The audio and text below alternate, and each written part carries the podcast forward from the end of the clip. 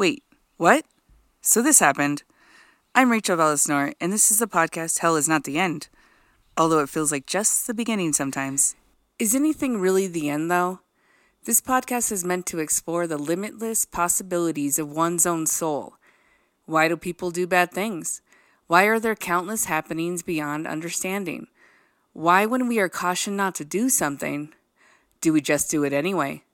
The definition of curiosity a strong desire to know or learn something. There you have it.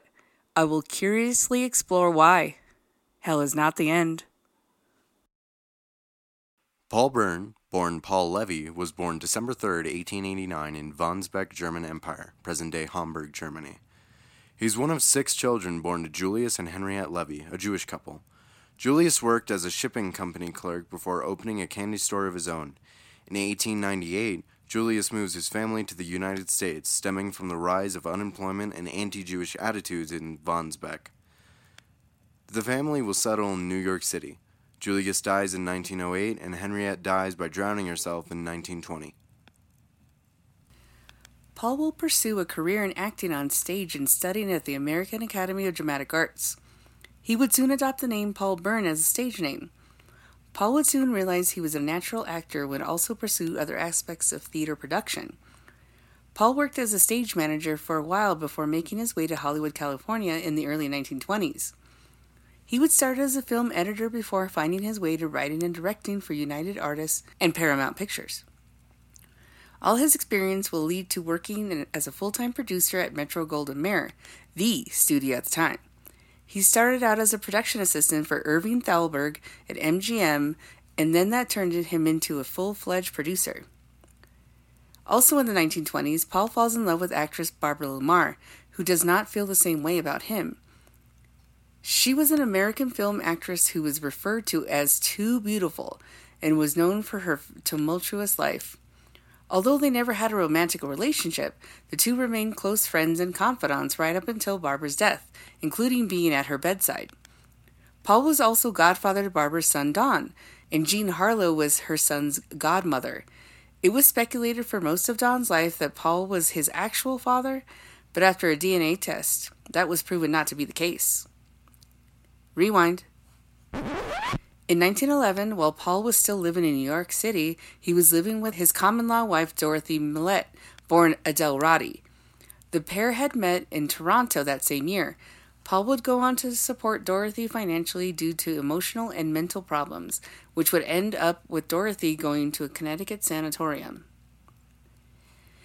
In 1930, shortly before the premiere of Howard Hughes's Hell's Angels, Paul meets actress Jean Harlow. Paul was instrumental in catapulting Jean's career. He tried to be a voice for her to a movie industry that may have not taken her seriously as an actress. She was referred to as the Blonde Bombshell or the Platinum Blonde. The star studded film Grand Hotel was released six days after Paul's death and would go on to win the Academy Award for Best Picture for 1931 1932. Paul and Irving produced the film, although neither were listed in the credits. In the early 1930s, MGM didn't list their producers in their film credits. Irving did accept the award alone due to the fact that Paul was deceased and there was no way he was going to accept it.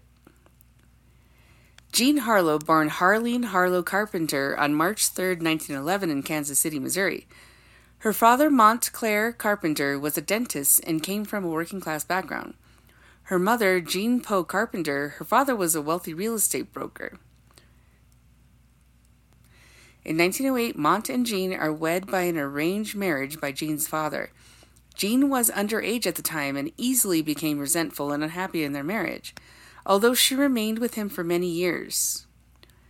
Harlean's nickname was the baby. In fact, until she attended school, she thought that was her name.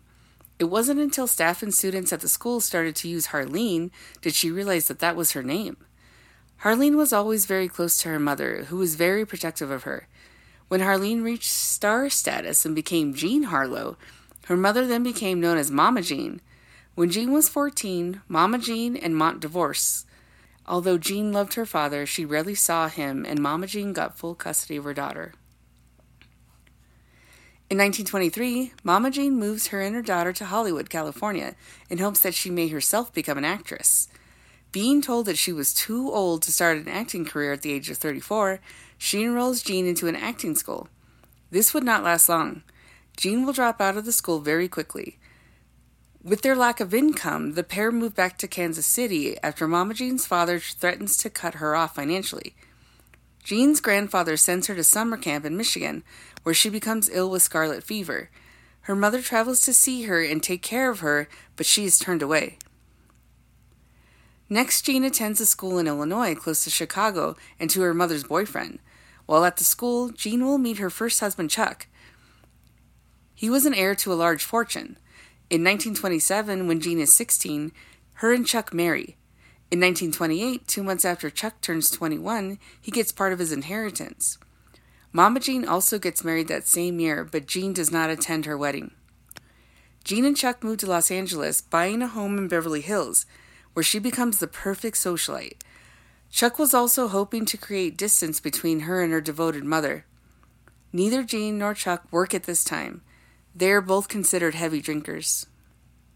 While in Los Angeles, Jean befriends an aspiring actress named Rosalie Roy. Rosalie didn't own a car and asked Jean to drive her to Fox Studio for an appointment. Jean is approached by Fox executives, and while waiting for her friend, she was encouraged to audition, but she told them she was not interested.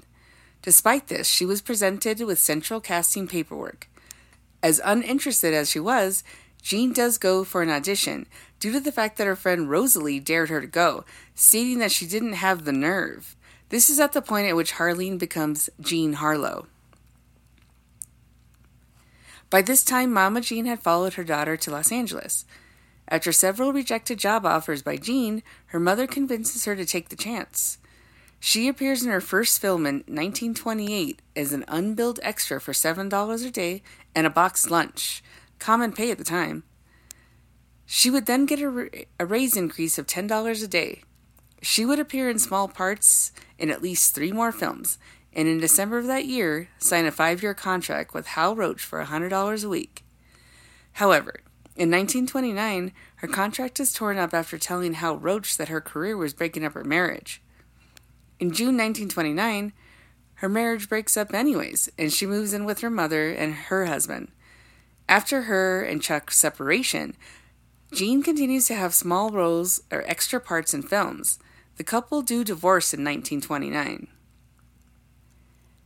In late 1929, Jean is spotted by actor Ben Lyon, an actor filming Howard Hughes' Hell's Angels.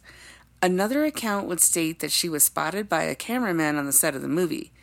Due to the times where silent films were morphing into talkies, Howard Hughes was reshooting his silent film into a talkie. Howard needed to replace actress Greta Nissen, who had a thick Norwegian accent that he didn't think would fit with her talking character. Jean screen tested and got the part. She signed to a five year contract at $100 a week. During filming, Jean Harlow meets Paul Bern. Paul and Jean strike up a friendship and eventually begin dating. They announce their engagement in June 1932 and get married on July 2, 1932. Although Paul and Jean were not married long and dated for about two years before they got married, Paul had an affair during their entire relationship with his secretary. On September 5, 1932, only two months after Paul and Jean are married, Paul is found dead from a gunshot wound to the head in their Beverly Hills home. The coroner would rule his death a suicide, as there was a note found at the scene. According to authorities, the note was seen as a suicide note. Jean was not at the home at the time, and the only thing she said was that she knew nothing. Although she was initially implicated in Paul's death, she never spoke publicly about his death. Her silence and survival of the incident would contribute to her growing popularity. By 1933 and after, Jean's successful films were huge box office draws. Between 1933 and 1937, Jean was just getting better.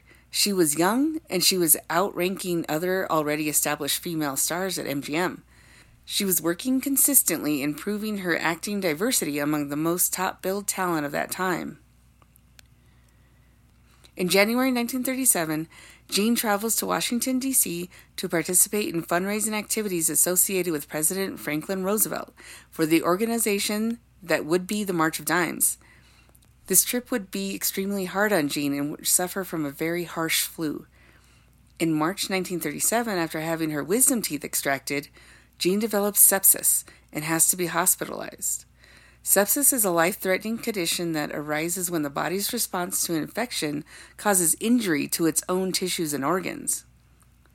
On May 20th, 1937, during filming, Jean complains of fatigue, nausea, fluid retention, and abdominal pain. The studio doctor did not take her seriously, and he was unaware that she had suffered such a harsh flu four months before and a severe sunburn. One of her co stars would state that Jean had a weight gain, gray pallor, and had obvious fatigue. On May 29th, while filming a scene where her character was sick, Jean was noticeably sicker than her character. On June 2nd, Jean was again suffering from the flu. She would not return to the set. She was diagnosed with an inflamed gallbladder. Needing a second opinion, not only was the inflamed gallbladder confirmed, but that it also meant the final stages of kidney failure.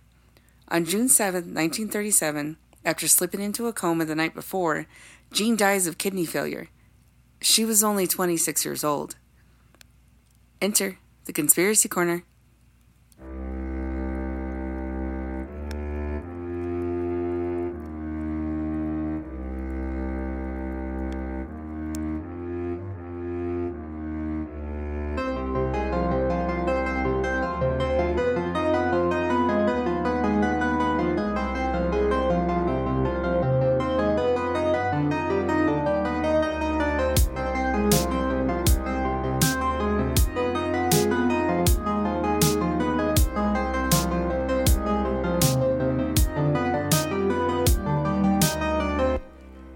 In 1990, a film producer, Samuel Marx, published a book about Paul's death, giving a different take on what happened. He states that on the morning of Paul's death, he had gone to his house before the authorities arrived or were even informed of the discovery of Paul's body. He claimed that he witnessed Irving Thalberg tampering with the evidence. The next day, Samuel was among studio executives who were told by Louis B. Mayer that Paul's death was being called a suicide because of impotence. This was to avoid any scandal that might affect Jean's film career. After reviewing all the evidence, Samuel would conclude that Paul was in fact murdered by the common law wife, Dorothy Millette, he abandoned years before. Her body was found two days later floating in the Sacramento River. After supposedly killing Paul, Dorothy commits suicide by drowning. I find it pretty sad that Jean died so young and suffered so much. Doctors that took care of her didn't always take her seriously. She had been sick so much that last year of her life.